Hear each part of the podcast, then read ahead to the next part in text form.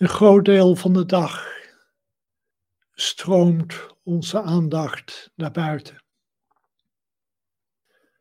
Het stroomt naar wat we zien, wat we horen, wat we raken, wat we proeven, wat we aanraken.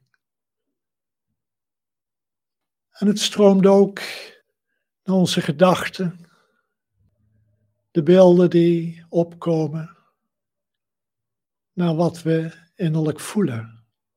Ook dat wordt in het boeddhisme een uitstromen van de aandacht gezien. Een uitstromen van degene die hoort, die ziet, die proeft, die ruikt naar wat gehoord wordt, gezien wordt, gedacht wordt. En zo zijn we een groot deel van de dag bezig met datgene waarnaar de aandacht uitstroomt. In de meditatie laten we de aandacht terugvloeien, terugstromen. En zen wordt dan ook wel de methode van terugstromen genoemd. Het terugstromen van de aandacht naar diegene aan wie geluiden verschijnen.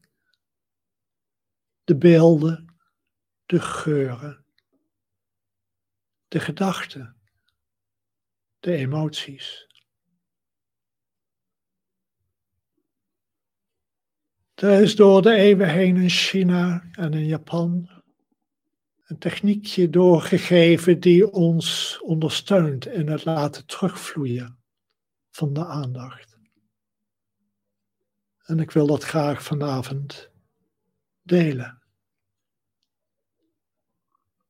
Het is luisteren naar de luisteraar.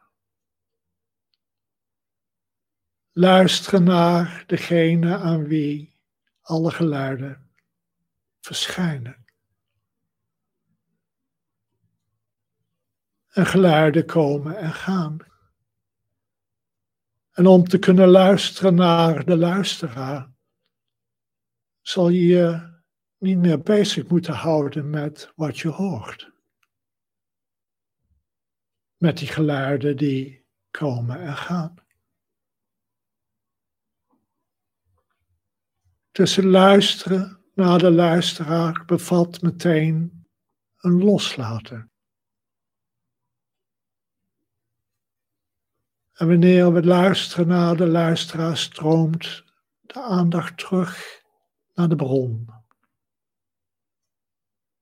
Naar wat we onszelf kunnen noemen, maar als we het onderzoeken, zullen we alleen maar een steeds grotere en diepere stilte tegenkomen.